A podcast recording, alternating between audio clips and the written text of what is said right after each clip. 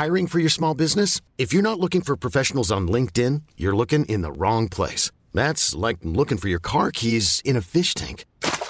LinkedIn helps you hire professionals you can't find anywhere else, even those who aren't actively searching for a new job but might be open to the perfect role. In a given month, over 70% of LinkedIn users don't even visit other leading job sites. So start looking in the right place. With LinkedIn, you can hire professionals like a professional. Post your free job on linkedin.com/achieve today. Hey, it's Danny Pellegrino from Everything Iconic.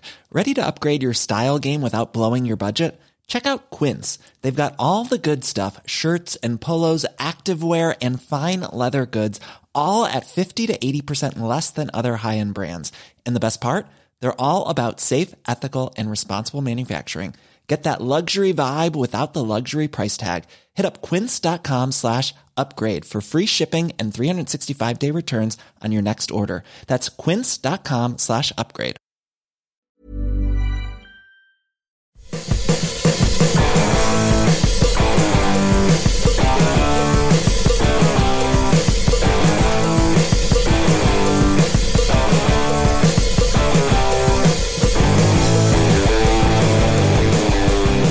Hello and welcome to the Guitar Nerds podcast. I'm your host, Mark Packham, joined this evening by Matt Knight. Hello. And Joe Branton. Hi. And Jay Cross will be joining us at some point. He's out tending to stuff. We're in his house and he is here. He's just tending to stuff. He'll be in soon. So yeah, Jay's going to be joining us later on. Nice to have you back, Matt. Yes, I think the internet is sorted. We had some inter-wrongs with you last week, but it's cool to have you back in the pod. We tried to do a podcast last week, but we couldn't talk about any pedals or anything that required any kind of modicum of knowledge. So any actual information. Yeah, we really struggled. Well, that's good to know that I'm needed. You are 100% needed, definitely. That's why I should definitely, if we were the Beatles, I'd definitely be Harrison. You couldn't be the Beatles without Harrison. Yeah, just there, indeed. You know, writing some riffs. Do you know what I've been listening to? I think I talked about this on the podcast like a few weeks ago, but I've been listening to a lot of Beatles solo stuff.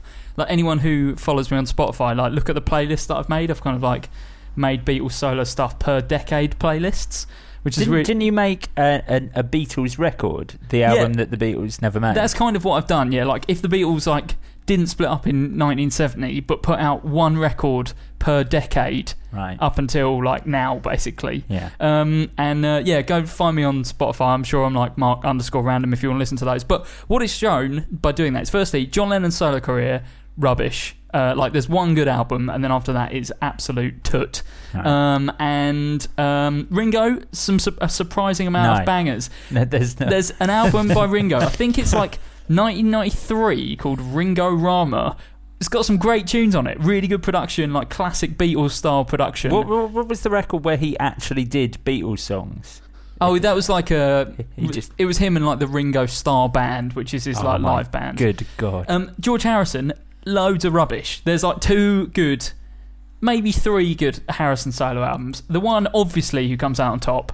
We've declared our love for him before on this podcast. Paul McCartney, king of the world.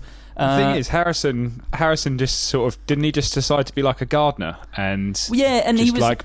It's weird because he obviously had like some contractual obligations with record labels and stuff, because he'd kind of put out a record every 4 or 5 years, something like that. But there's one called like Gone Troppo, I think it's called, and it's so bad. Anyway, that was your weekly Beatles update. As you know, we have to do one every week. We're live, by the way, on ampli.fi/guitar nerds. If you're watching, thanks for joining us. You can hear Joe playing it in the background. In fact, I tell you what, I was trying not to. It just sort of started doing it. So.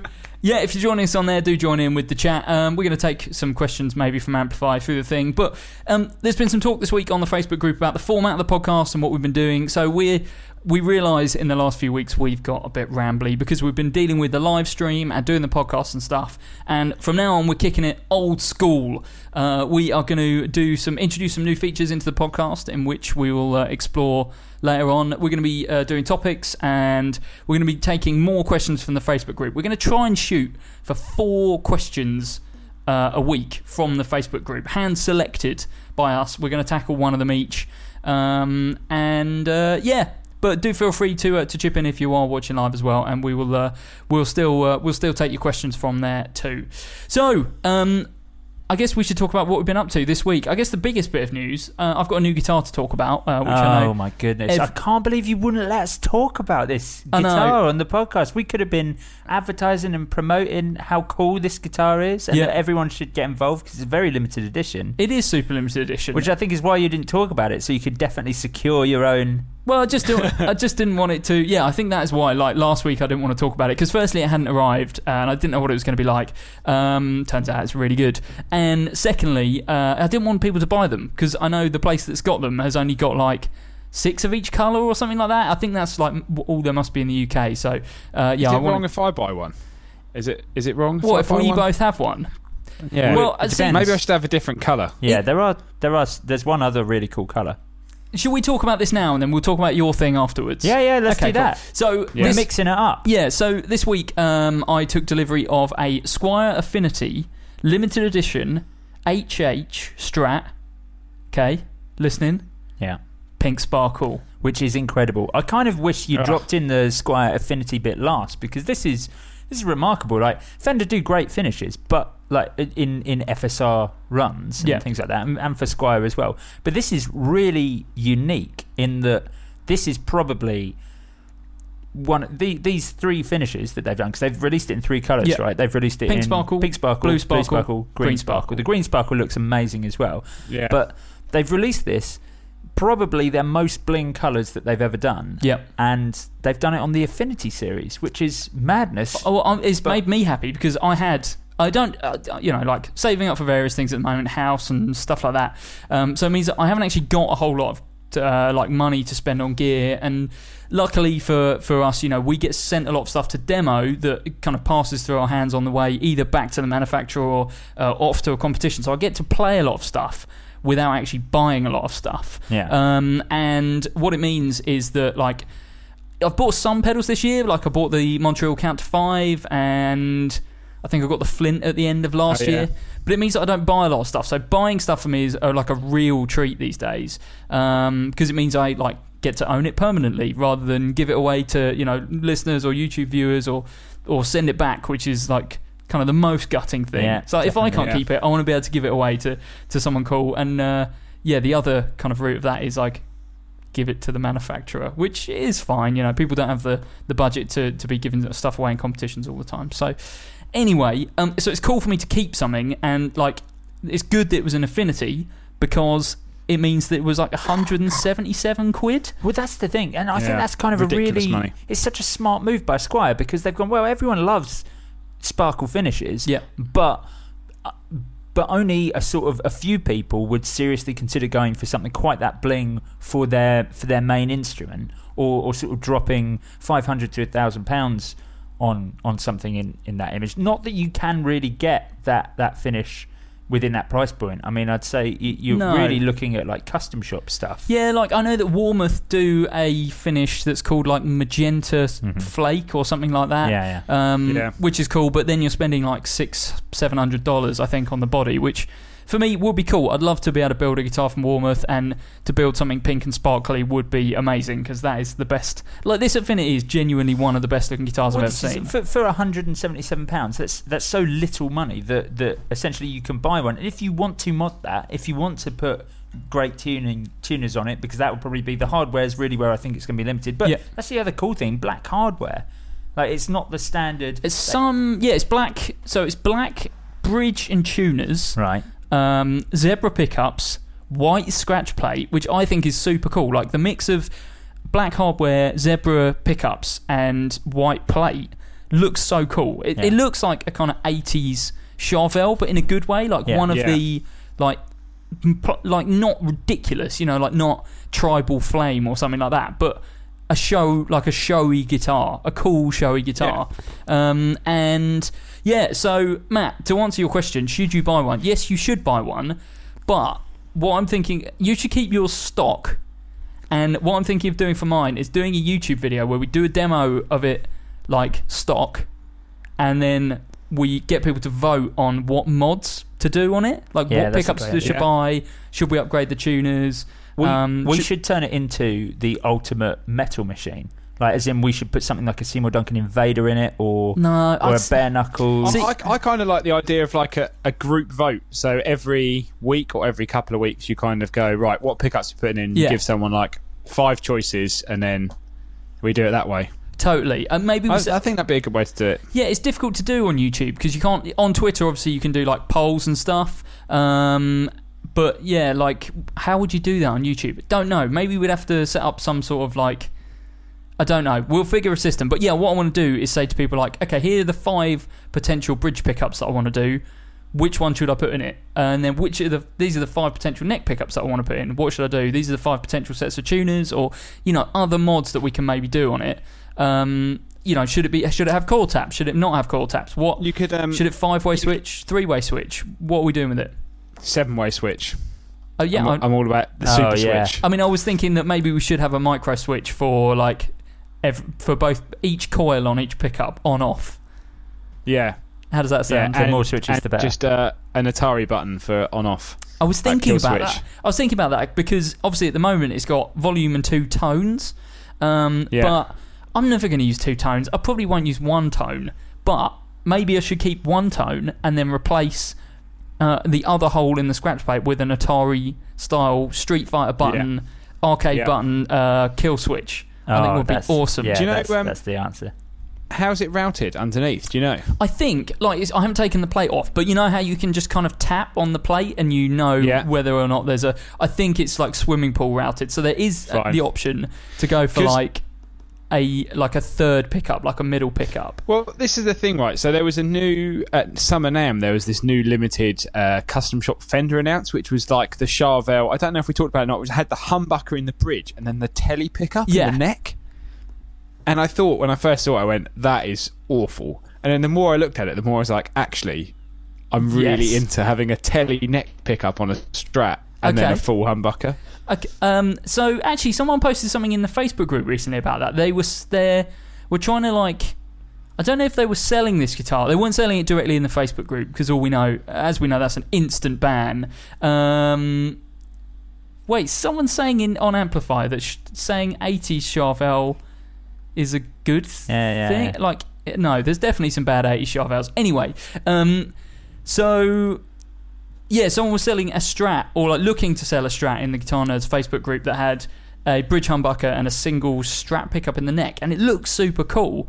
So I was kind of thinking maybe I could do that, or how about we go P90 neck, Strat pickup middle, humbucker in the bridge.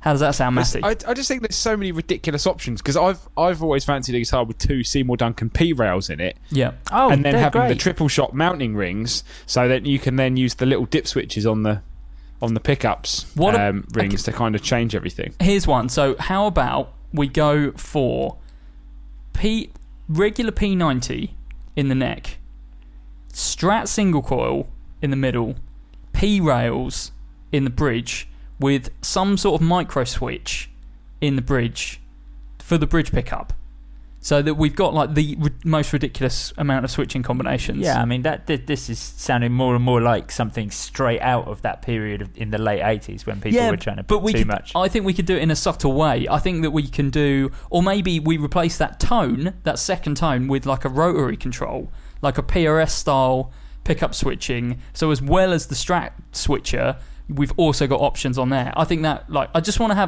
want to build basically the ultimate demo guitar without making it look crap. And I was just going to say, if people want to go on the Facebook group, I've just found what you were talking about in terms of terrible 80s guitars. I mean, this thing is awful. I'll post up some pictures on the Facebook group, so join on there. But there's definitely some good ones, but I thought you'd been straight down the kind of Weezer route and just leave it to humbuckers. Well, I could do that. Down the trem. I think this all needs to go to a vote on the probably on the YouTube channel, or we could do something in the Facebook group. I don't know, but I want to get people involved. Like, how should I completely improve this guitar? I was going to say how could I completely mess up this guitar, but how can we improve it in the coolest way, but keeping that character of like a pink sparkly Strat? I reckon if I get one, I'll go for green. Yeah, go for green. I mean, I've got 2 pink guitars. I should probably vary. yeah. colours somewhat. I do think this means that I need to move on the pink Mosrite copy though, because I don't need two pink guitars. I don't need more than one electric guitar really, and I've got the Les Paul Junior, which is... Can't move on, it's a pink Mosrite. I know, but it's like... I've run out of room on my guitar rack. Oh, that is the worst reason. That's when you buy another guitar rack. Yeah, I don't know. I'm supposed to be saving, and I've just spent 200 quid on a guitar. Anyway, so that's the good news for this week. Yeah. Joe Branton. Yes, I have some... What's the news? I got burgled this week. Okay. Yeah. Oh. Yeah. Total bummer. Yeah, I got burgled last week, just the day after we recorded the podcast last week, and at the time that I was burgled, I had all 11 of my and my girlfriend's guitars and basses there. I had my two pedal boards plus a box full of X amount of additional pedals. I had Matt Knight's and Mark Packham's full camera gear, DSLR cameras there, including our recording setup, our two-note setup that we use to record the YouTube videos. All the pedals that we've got on loan from manufacturers. Of loan pedals. My full Ashdown rig was over for the for a brief period of time as well, and they didn't take any of it, which was pretty... They either respected your guitar collection massively and just went, oh, just take that old iPhone. Or they were like, this is going to be too hard to steal because all your stuff is pretty out there and it'll be hard to move on. Yeah, exactly. Yeah. Well, that's it. I mean, they were obviously just looking for things to put in their pockets. But yeah, all I lost was cash, an iPhone that I used for playing music. And unfortunately, my girlfriend lost all her jewellery. But I kept all my instruments. I was down the road at a pub when my girlfriend came home and she called me, and she was just like, she's like, we've been burgled. I was like, what? She's like, we're burgled. So I was like, oh no. So I just hung up and ran from the pub to home. I didn't let her explain that all your stuff was still there. So the whole way home, I was like, I've lost all my gear. What am I going to do? And I was thinking about like all your camera setup and everything like that. This could potentially have been absolutely tragic. Yeah. As it stands, it's fine. So whichever podcast listener did it and left all the guitars there, thanks very much. Cheers, man. Yeah, cheers. So send some love Joe Branton's way. It's been a tough week this week. And it's been. You know, we've had some stuff going on in the Facebook group, but let's pull together. I just wanted to say before we move on to do like news and stuff. Thanks for everyone for listening to the Guitar Nerds podcast. It's kind of cool, and it's cool that we can share stuff like that and share the things like buying a cool new guitar or sharing some more kind of tragic circumstances. Hey. It's cool that you all kind of come with us on this and listen to this stuff. And Guitar Nerds is all right. Hey. You guys is all right. Yeah, thanks everyone. Should we do some news? We shall do some news. I think we should also maybe announce that we're going to start introducing some additional sections, aren't we, in the podcast. I spoke a bit about this on Facebook earlier, so we're bringing in Brand of the Week, which we've trialled before, and we're also going to be very strict on doing 4 questions from the Facebook group every week, because we have often run out of time and we want to give you guys some love. Yes. Let's do news first. Nude. Do you know what? I haven't even got the email open. That's all right. I've got it here. Okay. So first up, Exotic Effects have unveiled the RC Booster RC V2. Booster. Matt Knight, you're our go-to for pedal news. What's up with the version 2? The version 2. Well, based off recently they did a Scott Henderson signature RC booster. So rather than just the on-off switch, it had the additional gain control, which they've put on an extra foot switch, which is quite cool because this is like normal pedal size. This is like the normal steel enclosure you'd get for... anything that's not a boss pedal, basically. Okay. With side jacks, like an MXR style pedal, with 2 foot switches on it, which... Part of me thinks maybe slightly clunky, but actually I think it's all right, because if you maybe have it sideways on your board, you're only using the second button to go between gain 1 and 2, and that's the big difference with this, is that it's the normal RC booster circuit plus the extra gain boost, which was inspired by the Scott Henderson one they did before. The nice thing is this is like 20 dBs of clean boost Okay. And then 15 dBs of two-band active EQ. So think of it like almost like a Spark Booster, I suppose. I mean, this kind of predates the Spark Booster, but that kind of vibe, that's what most people might get if they've never seen Exotic, which is a bit more of a boutique brand. But yeah, basically, boutique clean boost that allows you to actually dial in a decent amount of gain as well. And I think that's, you know, the thing we've talked about, the Pigtronics Class A boost and things like that before, that kind of are just there to add volume. This is to add volume and gain, so it works well with really clean amps like Fender, or, you know, if you're going to stick it in front of a Marshall Plexi that's already fairly cranked. And it allows you to tailor the EQ, which is kind of what you really want, because sometimes you might find that, you know, if you crank an amp, you lose some bottom end response, or, you know, if you're using a Tele, it might be too bright. So having a 15 dB boost or cut allows you to dial it in a lot more. So yeah, I'm really interested to hear it. I think they're saying they've still got version 1s out, but they should be gone by the end of the year, and the version 2s are going to start coming out now, so I think you'll start seeing both, and they're both going to be the same price. What sort of price are they? They are $168, so they'll be about $169 to £179. Cool. Nice bright blue LED for the gain knob in the middle, which is quite nice. And they now come in chrome or copper, which I think is very cool. The copper looks awesome, like proper, like shiny copper. Nice. Yeah. So I definitely think like this is the kind of pedal I like a drive pedal for like softer overdrives that's almost more like a clean boost. It's something that's just there to kind of dial up your guitar sound a little bit more, rather than be like an amp in a box, which, you know, we all love. You know, we talked about the Ramble FX, Marvel Drive and stuff, which is great, but this is like the complete opposite of that. Yeah. You know? Yeah, yeah. Pure boost rather than amp in a box. I like the idea of a boost that at its heart is kind of basic. You know, if you just wanted that pedal to just be a clean boost, it's, you know, one of the most impressive kind of on the market. But it gives you, it's a nice utility pedal in that, you know, you could use it for a bit of drive, or you can use it to tweak the EQ. You know, you could have a clean boost, but also boost the bottom end or boost the top end, like you say, to compensate for guitar or amp, you know. I think that's the thing, isn't it? I mean, there's so many times now where I've kind of like set a few sounds on my pedal board, and then I've like play guitar for a bit, and then I'll switch to the Les Paul, or I'll switch to an SG, it's humbuckers, and you sometimes just don't realise how much difference like the guitar makes to the way that your pedals sound. Yeah. And a pedal like this means that you can quickly alter that without going, oh, this pedal doesn't really work with this guitar, or this pedal doesn't, or this guitar doesn't work with this amp, or, you know, it allows you to kind of adjust everything to any kind of instrument you've got. As well as bass. I mean, that's the nice thing, is that you can use these sort of things on bass. They actually do make a bass version. That's a bit weird. They just called it the RC Booster. I think they just call it the RC Booster Bass. Yeah, okay. I'm pretty sure the bass. I think it's, and because they also do a MB one, which has got a mid boost in it as well. Right. Oh yeah, that's useful. Yeah, but yeah, so awesome little effect that I think are going to be available from around about now. Sweet. Hearing you say mid boost, just coming back to the pink sparkly Strat, why don't we go full TBX? Never go TBX. I don't know, actually. Do you know what? I plugged a Clapton Strat in the other day, and I was like, actually, this TBX, not so bad.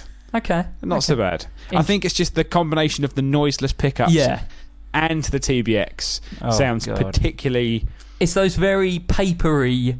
noiseless pickups, and it's like papery is such a stupid audio description, but it really is, though, isn't it? They do sound papery, weak and thin, yeah, but also like just kind of like flappy, like imagine a bit of paper flapping in the wind. Yeah, that's kind of how it's kind of like old lace sensors, isn't it? I always describe lace sensors, although they're kind of nice pickups, they're like the typical 80s like plastic pickup. Yeah, like everything sounded like ridiculously rigid. It sounded like a strap, but there was like no movement. It was just like, here's that 80s funk sound you need for Huey Lewis and the News. Yes. And yeah, there you go.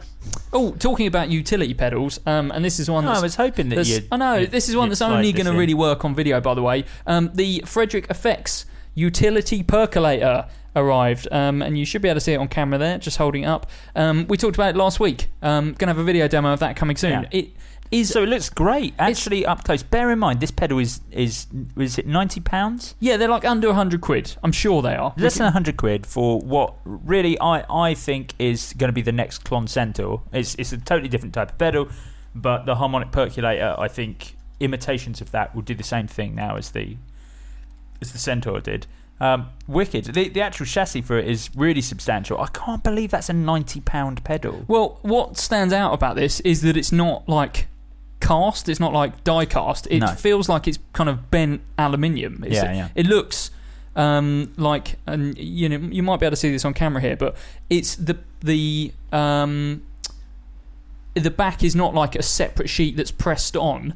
The back is kind of screwed onto the back of the pedal almost, and the top is like bent and folded aluminium. It's really good, really high quality. So good, and the kind of design on it, like we talked about last week with the Berlin TV tower on it, looks absolutely incredible. So yeah, just wanted to mention that arrived, and yeah, I'm really looking forward to checking that out. We're doing a competition on it as well. It's going to be a giveaway at some point down the line. That is pretty, I mean, I know I've just said about how great it is because it's so cheap, but this is you know, one of the absolute pedals that everyone should own. So yep, wicked that it'll be a giveaway. Definitely.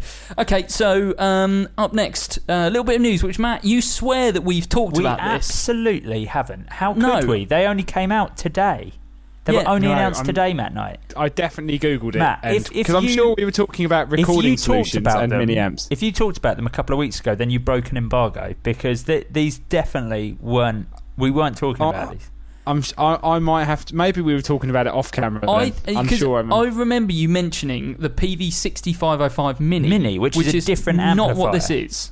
This is the Piranha. Maybe I'll go back and actually listen to one of our podcasts and have to. Definitely Never do that. So this is the PV6505 Piranha microhead. Yep.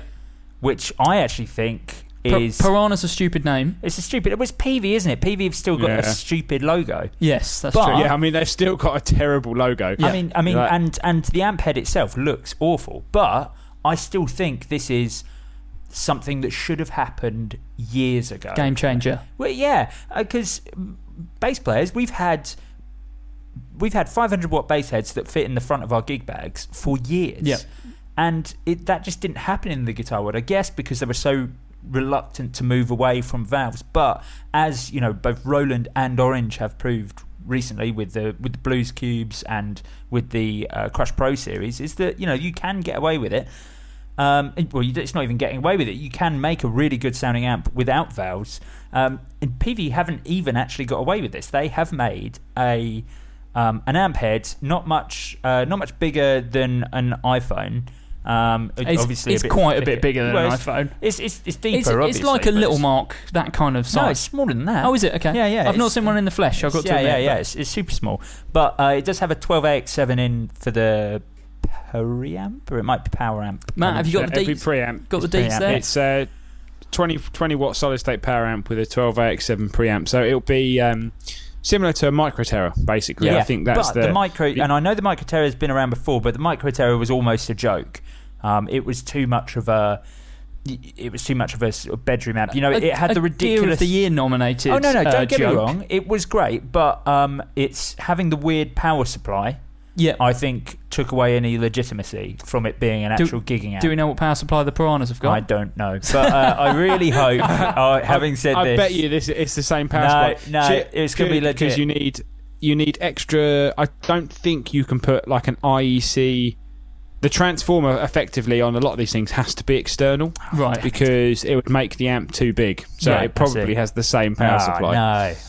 No. Still, this is great. We'll see. The thing is, though, you say that, but like I know a couple of people where I work who have bought Micro Dark Terrors and gigged them and say they sound like top, like really, really good. I think the key thing is, Joe, you know, how often have you listened to a Micro Terror through a 412?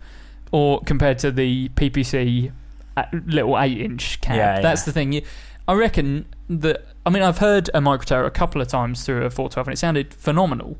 It's probably just that the sound that you remember is listening to the little fair enough speaker. Fair enough. It was still, I think maybe it was the chassis they went for, because it was an imitation of just a smaller version of the Tiny Terror. I think that sort of made it look like the action figure version of the real thing. It looked like a toy, whereas the Peavey with the Piranha, it's just a totally new and actually a sensible shape and look. It's designed to go in the front of a gig bag, which of course the Micro Terror wouldn't, because of its weird lunchbox shape. But I think I think this is great. It's under £200.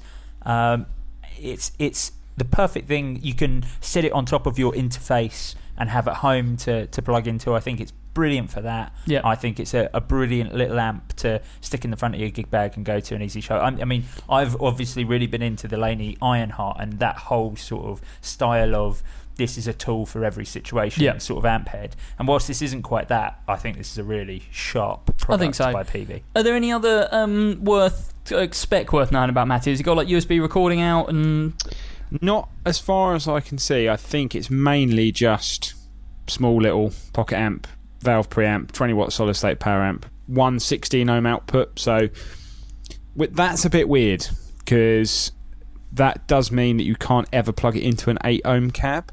Okay. Because you can, if it's an 8 ohm, at least you can go one higher. Yeah. If it's 16, you can't go one lower. Does have an auxiliary input though. Okay.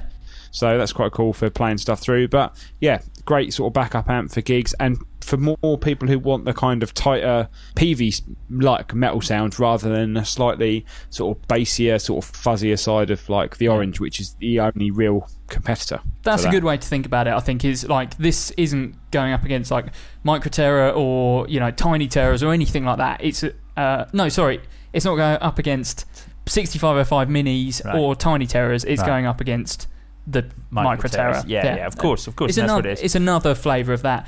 Being told in the Amplify chat that we have talked about this before, but a long time ago, before it was official and stuff. So, I mean, if I was on the podcast where we talked about that, I was not aware that we were talking about that. Yes, I think so too. Because I think I remember talking about it, and I think I thought we were talking about the Mini. Mini, yes, me too. So fine. Don't trust us with our... This is not... Just trust me. Nonetheless, this is a great product and it's £180, and if you don't have it, you should get it. Okay, good. I'm glad that you've done that. Yeah. So, that's news this week. Like I said, I wanted to tell you about the harmonic percolator or the utility percolator that's arrived. But also, we've got another competition going live on YouTube this week, so that's a bit of news. We're giving away a Seymour Duncan pickup booster. Yeah. Oh, exciting! What a great pedal! Yep. Like what an absolute legend of a pedal. Yep. To be able to give away. How are we giving that away? We're doing it on YouTube. On the YouTube. Sweet. As part of Pedal of the Week. So make sure you subscribe, peeps. Yeah. If you're not subscribed to the YouTube Guitar Nerds videos on YouTube. So shall we introduce this brand new segment? This is an idea that you have been talking about for a while. Yes, and then I just didn't action. But now. I mean, you did once. I think we got one brand of the week in on the podcast a little while ago, and then I didn't do any more. But I think the problem was it was a bass brand and. No as much cared. As they were cool, no one really bothered that much. Okay. So anyway, this week I'll be doing another bass brand, bass specific. Definitely not. It's a company that just makes bass DIs, but don't worry, they've got 40 years of history and heritage, which I'm going to go through on a year by year structure. Let me just bring up the PowerPoint. And if only. I was like... Because I've looked at the notes that you made for this and I was like, I didn't read them fully. Maybe they are just making bass DIs now. Is there a jingle? I've got one in my head. Okay, go on then. Brand of the Week! You got lovely vibrato there. Oh, thanks, man. Yeah, cheers. If only your bass playing was as cultured as your voice. Go on then. So, who's brand of the week this week? This week on brand of the week, I'm going for it. It was a real toss-up, so I am actually going to talk a little bit. What'd you call me? I'm sorry. I am going to mention the band that I'm going to talk about in more detail next week at the end, but I thought I would do Airline guitars. Now, cool. Yeah, very, very cool. If you're not familiar with Airline guitars at all, then just watch some early White Stripes or people like The Cure, David Bowie. They've all had Airlines at one point or another. And Airline were an American company that set up in the 50s, actually, in the late 50s, 1958. Many of us have those stubborn pounds that seem impossible to lose, no matter how good we eat or how hard we work out. My solution is PlushCare. PlushCare is a leading telehealth provider with doctors who are there for you day and night to partner with you in your weight loss journey. They can prescribe FDA-approved weight loss medications like Wegovy and Zepbound for those who qualify.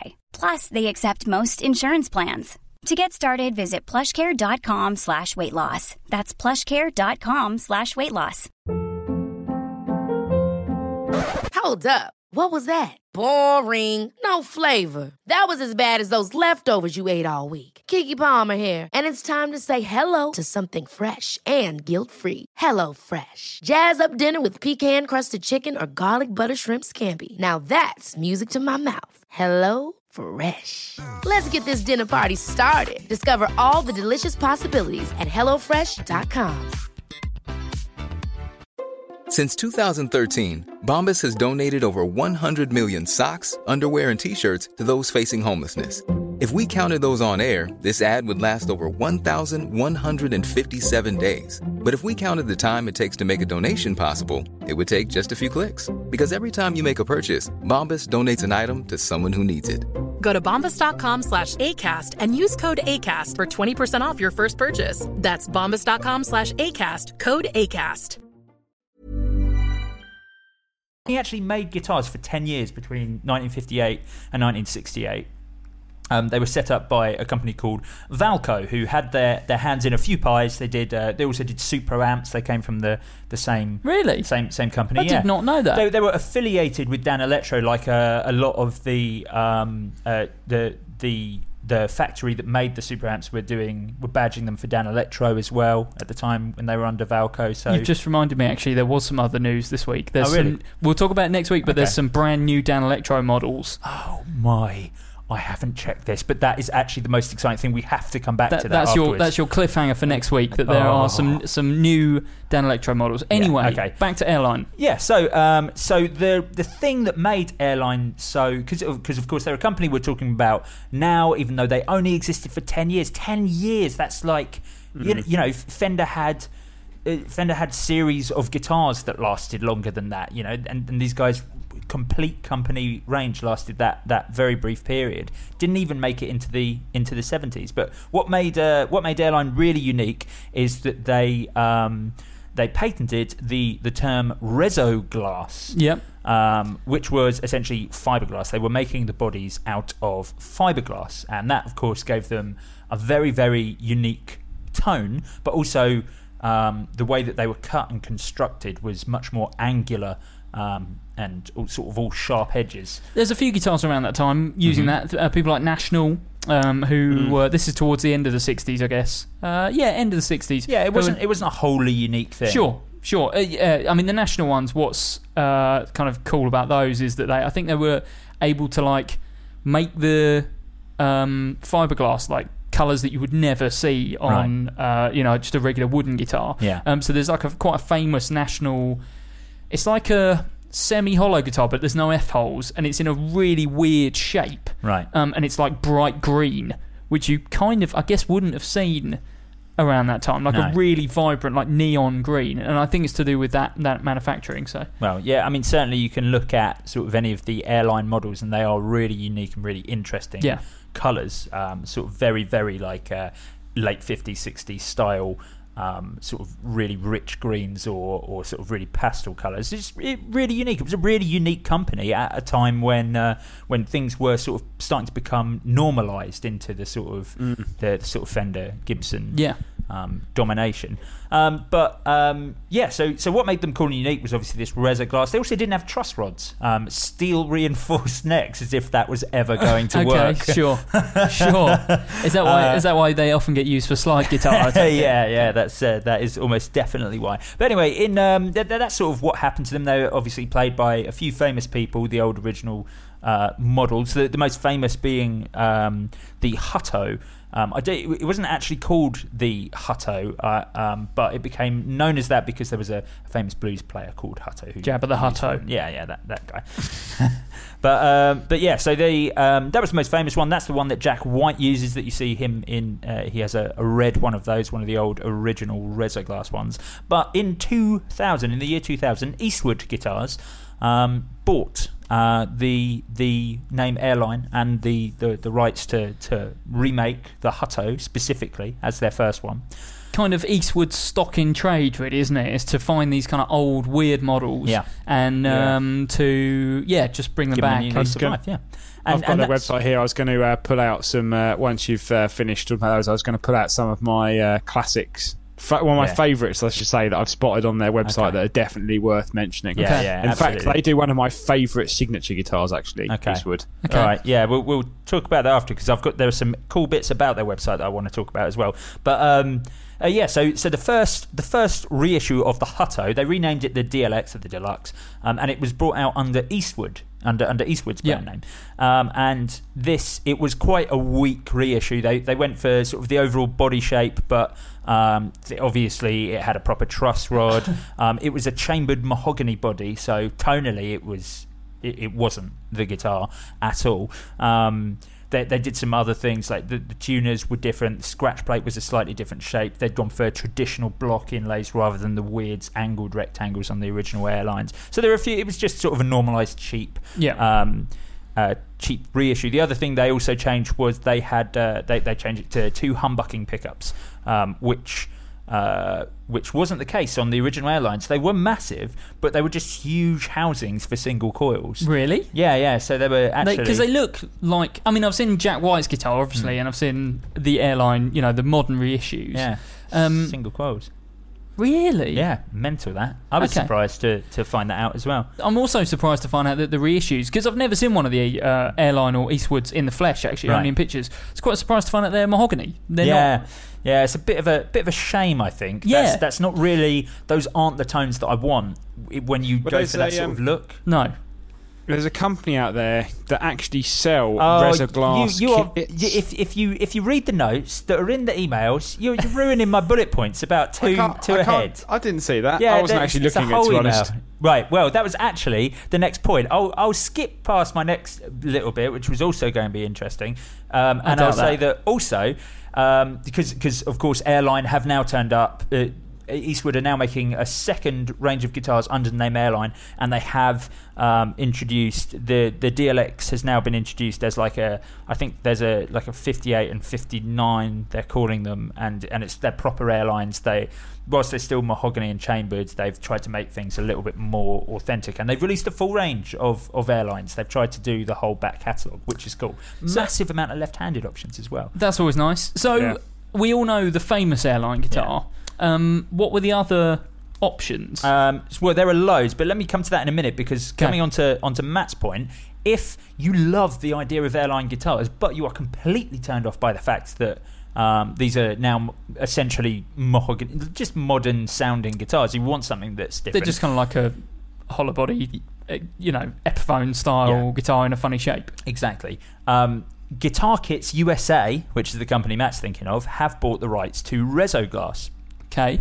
And they have reissued bodies of the proper fiberglass Huttos. So you can buy... the body of the old Airline, the old fiberglass Airlines. Can you buy next? There must be next. Yeah. I'm sure there are, but that's pretty cool because they're quite a unique headstock, aren't they? They've got a kind of weird offset Les Paul style headstock, I guess. Yeah, that's right, isn't it? They're three aside from what I remember. Right, So and it's it would be quite weird to sell those bodies and not just put like a Les Paul neck on them. That would be kind of weird. So I'm not going to talk about the rest of the range, because I think there's something more interesting to talk about Airline and Eastwood. Okay, this is kind of on their website. You're kind of covertly talking about Eastwood, aren't you? Well, it's Airline are their better guitars. The guitars they released under Eastwood, I don't think are as interesting or as good. But the best part about Eastwood Airline. I mean, essentially all it is now is the name. Like, Airline don't exist. Yeah. Eastwood owned them and reissued their guitars. And they are great. They look great. Eastwood Custom Shop. Okay. If you have not checked this out, I really strongly recommend everyone go on to eastwoodcustoms.com. They don't make their custom shops like people normally do. You cannot tell them what you want and buy it. Right. What they do is they come up with weird ideas and they... crowdfund them, and everything on their custom shop is crowdfunded. You can see on there, it tells you how much they are crowdfunded, and basically you put down a deposit, and if they get enough deposits behind a model, then they'll make it. and there is some absolutely bonkers stuff on here. There's for me, they're doing an Eastwood RD bass. Okay. Like the Gibson RD basses. How are they getting away with this? I've no idea. 79% pledged at the moment that we're looking at this, but there are some. There's the Eastwood Swinger, which is like a one pickup Mustang, but really angular. It's the Fender Swinger, believe it or not, also known as the Fender Music Lander, also known as the Fender Arrow. I didn't know about this. So, this is a whole guitar I don't know about. So this guitar is originally, basically they had a load of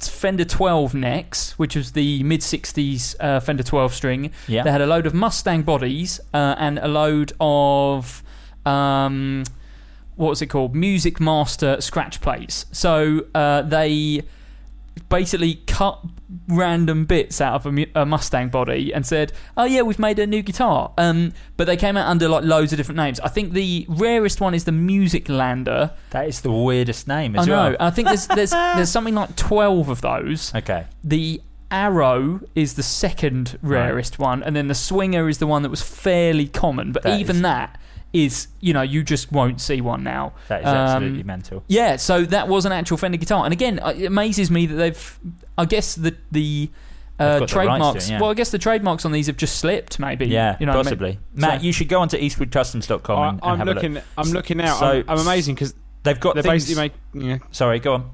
So I was going to say they're basically making a copy of the Ovation Deacon and the Breadwinner. The Breadwinner. Yeah. The Spectrum 5, that's the like split pickup one that's got like 6 single coils in it. Everyone listening and watching should go and check out the Micro Frets Space Tone, which is the bizarrest thing I've seen and has already hit 263% of its budget. How bizarre. They're doing like Flying Wedge. Shergolds, which were like a big 70s guitar. Yeah. Yep. They're about to come back, actually, Shergolds. But also, like all the Devo stuff. Like. Yeah. I like the fact they're doing like the B stiff bass, which is just that like really weird, like odd shaped bass. Yeah, they actually did a signature model for a guy called Kepi from a band called Groovy Ghoulies. Who? Oh yeah, I was just having a look at that. The colour's amazing. Ghouly green. So Kepi is he was in a band called the Groovy Ghoulies for a long time. A band that I played with a couple of times, and we put them on fairly locally. They were one of the most famous kind of Ramonesy sounding pop punk bands, and yeah, Eastwood have done him a signature. He's no longer in Groovy Ghoulies; they don't exist anymore. But yeah, Eastwood have really supported him, and he used to play one of the spaceship basses. Yeah. But now he's got his own. When he was in Groovy Ghoulies, because he was the bass player, and now that he does solo stuff, he has got a guitar, and which is based roughly on one of the Huttos. Right. But it's in like a real nice, rich green. And it's got a little skull on it, which is his logo. Someone in the Facebook group actually has got one of those, which is really super cool. Yeah, really cool. That is awesome. But yeah, I mean, everyone check out the page because there are things like the 59, which is the Hutto with like Telecaster pickups. The Flying Wedge, I think, is spectacular. Bonkers. I mean, the name says it all. But really, and these things are they're all reasonably priced. Like, for example, the only one I was really looking at, to be honest, in detail and looked at possibly funding was the Eastwood, which is... They're all Eastwood. Sorry, the Eastwood. The RD the RD base. Just the Eastwood. The RD base was the only one I really checked out. But retail is 600 £600. That's all they want for it. Really? And you just put down a deposit of... like a 150, I think. Wow. And so these things aren't necessarily breaking the bank, but what you are guaranteed is you're going to get something really unique and something that's, you know, been made with a lot of love behind the design. And Chinese made, I take it. Yeah. So, yeah, I guess that they're... Oh, yeah. Jay's computer just made a weird noise. Yeah, cool. Yeah, they... It means that, yeah, basically they must have a limited... like a minimum production run with their factory. They obviously meet that with the deposits, and then they get them built. So super cool. There are some great guitars on there. There's a guitar that we spoke about before, the Deerhoof, the Eastwood Deerhoof signature, which we spoke about during the NAMM launch, and that was obviously made off the back of this and achieved 704% of its target, a total of £14,000 towards this. I can't believe they do a reissue of a 1968 guitar called which was by Tysco, called the May Queen. Yes. I was like, oh, it's like some sort of like Queen guitar. No, just so happens that it's the mixture of May and Queen, but about 5 years before Queen actually happened. Yeah. They also make that awesome Warren Ellis signature double neck, which is the mandolin and tenor guitar. They do. In the Hutto style. Yes. Very cool. As far as I'm aware as well, they've just announced the new Warren Ellis signature, because he has the little tenor guitar that kind of looks... Yeah. Almost like Strat-y, doesn't it? But it's a little tenor. There's a new version of that coming, apparently. I saw that on Instagram the other day. Yeah, they make some cool stuff. Yeah, definitely. Everyone go and check them out. Next week, I'm going to be talking to you about little-known Italian 60s brand Goya. Nice. Exciting stuff. I like Brand of the Week. That was fun. Yeah. Oh, cool. If you enjoyed it, let us know in the Facebook group or on Twitter or wherever you want to shout at Joe for being boring. Thanks. Sorry.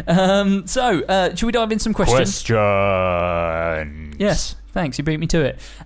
I was going to say, let's read one of these out each. Do you want me to start? Yeah. Why don't you read? Cool. Dave says, okay, this is interesting. From your experience, can you name some cheap guitars that are comparable with name brands? Let's get a cool list of affordable guitars going. That's interesting. Matt Knight, do you want to just pick one that you think like is affordable, maybe not from a big name brand, but it's definitely worth checking out? Airline. That's tricky. Yeah. Let's say, actually, I tell you what. I mean, it depends what you class as like mega affordable. Well, but recently, I've had. Well, I was going to say I've had a proper chance now to play the whole Reverend range. Yeah. Oh, yeah. And if you're after an awesome guitar that's sub £1,000, that's kind of like a known brand, but it's like well different to anything else. Yeah. They honestly outplay so many guitars. I mean, they're Korean built, shipped to America and QC'd, and every one is then hand signed and numbered. Right. And every single one comes out playing as good as Fender Custom Shop. They're awesome, and they do really like loads of cool stuff, like similar to like the Eastwood thing. They do like some one pickup ones with Bigsby's, P90s, humbuckers. Are Anderton's like, doing them yet?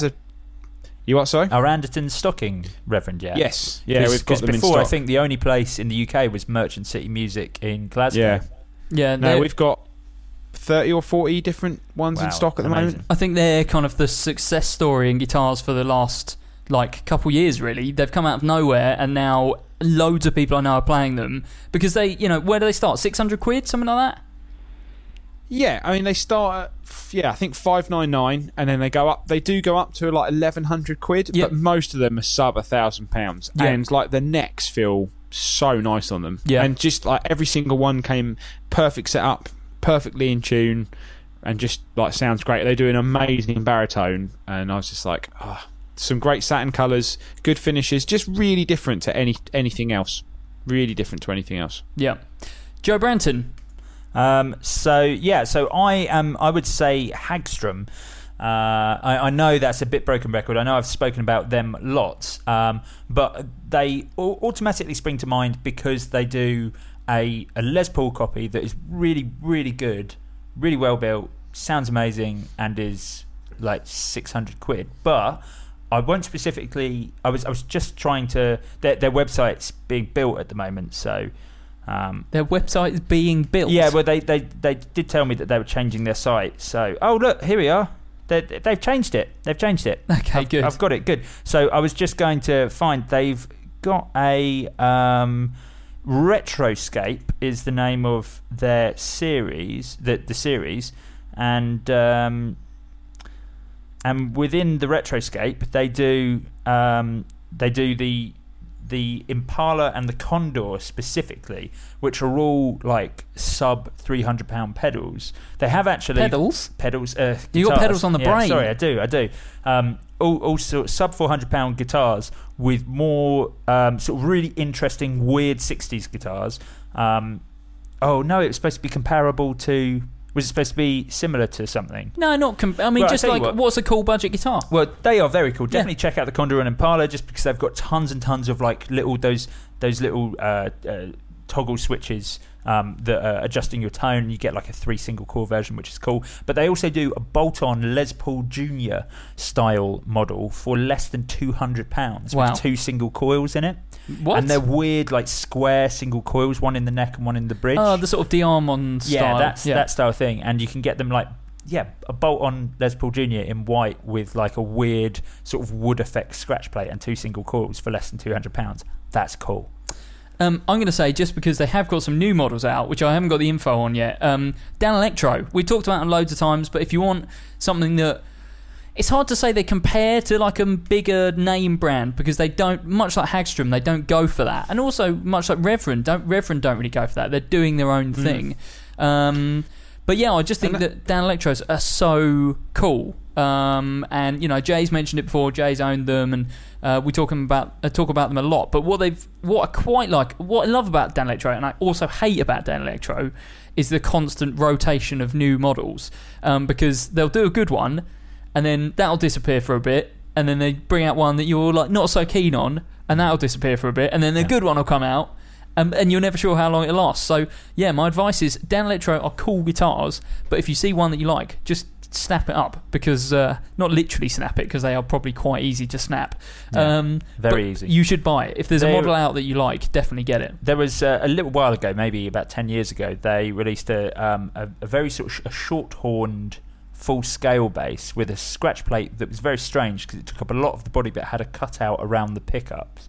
I can't remember the name of the model, but they did it in I can't remember. They did it in sunburst black, and they did it in a sort of a blue, sort of a powder blue finish, and it was they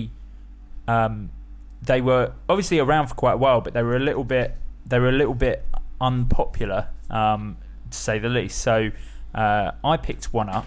When I say I picked one up, I picked two up. Okay. Because they were doing buy one, get one free. What? Yeah. Two blue ones. So I got one and sold the one back on eBay for sort of half the price. That's all right, isn't it? Yeah, exactly. So Danelectro, wicked brand. Neat. Let's do... Matt, do you want to read this one from Steve? I feel a bit nervous now. You're a novice at this. It's the first time you've read a question. Yeah. So, it's a pedal board question. Easy. Hello, everyone. I'm looking for some advice. Hello. I've just finished my new pedal board, but I'm getting quite a lot of noise. I'm running a MIDI setup with a JMP1 and an Elisa's MIDI Verb. Good man. The signal path through my Memory Man effect is running through the effects loop, fuzz clone, wah, whammy, auto wah, and Strymon deco. All effects work without hum when connected individually, but when grouped, the hum disappears with either Harmony Man or Whammy taken out. These are both AC powered, and the rest are DC isolated supplies. Not sure if the issue, what the issue is, but is there a workaround? What do you think, Matt? I sounds like he's just using a lot of things, and I don't know what power supply he's using. Yeah. I mean, it's always tricky, especially with things like the Whammy and the Digitech Harmony Man, because they work on ridiculous power supplies. Yeah. If it's like a Whammy 4, they're like that stupid, bulky, massive AC power supply. Yeah, the one that like loads of customers would come in and ask for when we were working at the shop, and then you'd have to be like... Yeah, I can't remember the name of it now, but I used to know the long serial code off the top of my head, because so many people would come in and be like, yeah, I've lost it. But no power brick will power that, so you kind of have to run it off his own supply, and the same with the Digitech. Yeah. And I think things like fuzz, auto wah, whammy, work without hum when connected individually, but when grouped, I'd imagine it sounds like he's getting some sort of like grounding hum. Yeah. So it might be that the amp, I'm just guessing here, but if the amp's plugged into the same like multi-plug socket that the rest of the pedals are plugged into, and you're getting an earth hum, that could be it. It could be that the power supply using to power the rest. He does say DC isolated supplies. Matt, I'll just stop you there. If you just noticed like a massive bass rumbling on the podcast, everything was shaking. What was happening outside? Was there a helicopter? I think so, yeah. How bizarre. Matt can't hear it, obviously, because he joins us via the internet in his leafy London suburb. But it sounds like there's a war going on outside. You're not by the sea, so who knows what might happen. Maybe. I'm glad we're up high, is all I'm saying. So we think that basically the amp being on perhaps the same power supply as the pedal board... The way that I've always kind of done this is plug your pedal board in one by one. So like plug the first pedal in with the power brick using, plug it into the amp, no hum, until you finally work out what the source of the hum is, and then go, oh, it might be the whammy. Try a different supply for the whammy, yeah, and then see if that works as well. Yeah. But those old whammy, or, you know, I know it's not a cheap solution, but if you upgrade to whammy 5, they work on a normal 9-volt supply now. Yeah. So that might help. And plus, you've got the polyphonic mode as well, so maybe a chance to kind of, you know, stick a new pedal in there as well. Yeah, very nice, very nice. Joe, do you want to take Ollie's question? Certainly. Ollie says, in the future, I'll be looking to get an overdrive pedal. You started off relatively normal, and then you thought, oh, this is, I've been given the opportunity to do a voice here. Why am I not doing a voice? Sorry. In the future, I'll be looking to get an overdrive pedal, something fat and warm, with smooth musical mids, preferably with a pleasing top end that isn't too brittle. I'd be using it as my main rhythm tone, and I'd boost it with a mid boost for lead solos. Rhythm pedal, mid-boost, amp. Any recommendations would be great, because I'll have an idea of what I want to try out. Sounds good. So, did he say which mid-boost he's using? He didn't say which mid-boost. A mid-boost. Yeah, it's a bit difficult, isn't it, not knowing which mid-boost and which amp, really, but something like fat and warm on the overdrive front. What do you think, Joe? I would probably say Electro Harmonics Bass Soul Food. I know he said guitar. I mean that for guitar. Yeah, sure. I think they're great, really affordable, were imitations of, you know, a legendary drive pedal, and just that added sort of low-end response, I think, on guitar. I actually don't think they were very good on bass. I think they were far too mid-heavy for bass.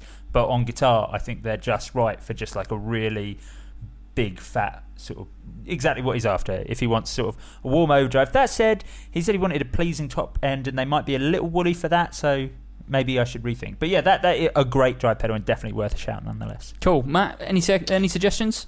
Yeah, I mean, when he says like rhythm sound, I kind of think like Marshall, like Angus Young, like big chords, so maybe something like the JHS Charlie Brown, which is kind of like a Marshall in the box, but not, you know, more amp-like and not sort of ridiculously high gain. But in terms of an overdrive worth checking out, if you can pick one up, the old Marshall Blues Breakers, the early ones in the big boxes. So good. That Gary Moore used one of those a lot into his Marshall for kind of like his lead sound. Yeah. And yeah, if you can pick one up, I think if you get like the second generation, like the really early ones, go for some silly money, but the like second generations before they go to the small silver boxes, like really class pedals. Yeah, the small silver box is kind of a different pedal entirely, isn't it? Yeah, it's not all about that. Yeah, the big black box. Really on the affordable front, just to throw in on that note, the X5 Golden Brownie. Yes. Oh, what a pedal. What a great pedal. And what are they? How much are they? Like £60? Yeah, they were definitely under 100 quid. No money, and one of the best sounding drives I've ever heard. That was really, really cool. Yeah, Golden Brownie, which is the Thomas Blug co-designed X5 pedal. Yeah. €56. Wow, there we go. That's unbelievable. That's another pedal that should be on everyone's board. That's unbelievable. It's a micro pedal, and it's in a really good, high-quality chassis. Yeah. It's the sort of thing that if it was 150 quid, we'd be sitting here saying, it's 150 quid, but look at the quality of the control knobs and the chassis and everything like that, but it's 56. Yeah. Amazing. Very, very good indeed. Right, we're up... Are you going to put one in? A drive pedal. A drive pedal. It depends on the amp, really. I mean, what I would do is, you've already said the Soul Food, which I highly recommend.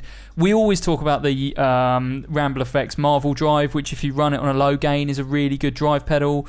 Tell you what else I like, the Seymour Duncan 805 Overdrive is one that we've been tinkering with recently. Really cool. I guess that's kind of halfway between a boost and a drive. What I like about it is that it's got really detailed EQ. It's 3-band EQ on there, Matt. Is that right, Matt, or 2-band? I can't remember. On the Marvel Drive? No, a Seymour Duncan 805. Oh, the 805. It is... I think it's 3-band. I'm sure 3-band, yeah. I'm pretty sure it's 3-band. Because they're all micro switches. Not micro switches, micro pots. Yeah. Because we don't know which guitar or which amp, I guess recommending something flexible would be good. So, the 805 Overdrive is like a really cool Tube Screamer-style overdrive, but with an active 3-band EQ that means you can get loads and loads of different tones. I'm highly, highly recommend it. Seymour Duncan stuff is super cool. They sent us a load of stuff to do videos on, and like I said, we're giving away the pickup booster. And so I'm kind of, I know a lot. We're also getting things in the chat from Amplify. People saying Joyo British Sound. I'm not sure about that one, to be honest. JHS Morning Glory, which is a Blues Baker crone, and the Timmy as well. Timmy is a classic, although they're quite hard to get now. Is that right, Matt? Yeah, the guy still makes the Timmy, but like it makes them in very, very small batches. There's loads of pedals out there that have basically now, in the boutique world, have kind of almost like stolen that design, so it's kind of, they're like Fender in a box, I suppose, almost. So that classic drive, volume, bass, treble. Yeah. There's loads of pedals that are kind of following that sort of traditional vibe now. If you're listening, Ollie, let us know. Drop us a message. Let us know which guitar and amp you're using, and we can probably find a more tailored solution for you. We can definitely come back to that, or post it in the Facebook group, and we'll chat about it on there. So we are up at time. Yes. Thanks for joining us this week. We should probably talk about Patreon. Yes, we should. Patreon is something that we've been doing for a while, and you guys are obviously, you know, you contribute to it every week at different price points. It gets you an extra from $5 a month. It gets you an extra half an hour of Guitar Nerds content every week. We've kind of used it as like an after hours episode, haven't we? We chat about loads of stuff, from guitars to food to wrestling. Occasionally professional wrestling sometimes slips in there. Oh man, I've got to tell you about this wrestling event I'm going to. But not on a podcast. No, that's true. So people have been crying out for us to go back and do some stuff that we did on the podcast of old, which are our sound-alike features. Yes, we used to do a proper themed. We did, indeed, we did, and they take up roughly about half an hour, so it's probably something that, with the news and questions and brand of the week and stuff, we probably don't have time to fit into the regular episode. So what we're going to do is, each week now, we're going to pick an artist and do a whole sound-alike Patreon episode over on patreon.com/guitar nerds. So if you get in there, and if you're so kind as to contribute to the Patreon, you can join us every week for a sound-alike feature. That's from $5 a month for our regular backing tier, but if you go for the $10 a month option, you become one of our executive backers, where not only do you get our extra half an hour, but you get your name read out by Mr. Joseph Branton, Steve Merkel, Tony Blair, Andrew Marco. Read his name correctly. Stop saying Tony Blair. All right, sorry. Steve Merkel, Blair Toms, Andrew Marco, Mark Cross, J.D. Short, David Carroll, Andy McKenzie, Brad Pitt, Paul Corrigan, Jack Godfroy, Jack Conroy, Will Clare, Scott O'Brien, Matt Quine, Phil Tomsett, Moog Gravitt, Laurie Anstis, Colin Anderson. There you go. Whose name did you say wrong on there? Brad Page. Yeah, you said Brad Page wrong. You said Brad Pitt. Did I? Oh, yes. I honestly didn't realise. Really? Sure. You knew. You're unbelievable. Anyway, so yeah, that's what we're going to be doing over on patreon.com/guitar nerds. If you've been watching live, thanks for joining us. ampli.fi/guitar nerds, where we're doing this live every week. This week I also want to push the website, guitarnerds.net, because there's news. There's going to be news stories going up there. Joe Branton, might be doing some features and things. More stuff going on the site, but all the usual places as well. YouTube, Twitter @Guitar Nerds, Instagram @Guitar Nerds. We've had on the Amplify group actually. Someone get back to us with what the setup of that fella is. So we don't have time for it now, but maybe we'll come back to that. Okay, yeah, we can do that next week. Definitely. Is that Ollie in the group then? I don't know. No, I don't think so. Someone in the group just said, did Matt just flash a Paisley Strat? I believe he did. Yeah. So if you're watching this on YouTube or on Amplify, you would see that. You can follow us individually. You can see pictures of Matt's guitar, I'd imagine, somewhere on his Twitter at Matt_Knightsy. You can follow Joe at Joseph_900. You can follow Jay at JAYBM1. And you can follow me if you want to talk about old computer games, the hilarious world of professional wrestling, and probably some guitar stuff, I don't know, at Mark_Random. Thanks so much for listening this week, and we'll see you next week. Bye-bye. Goodbye. Bye.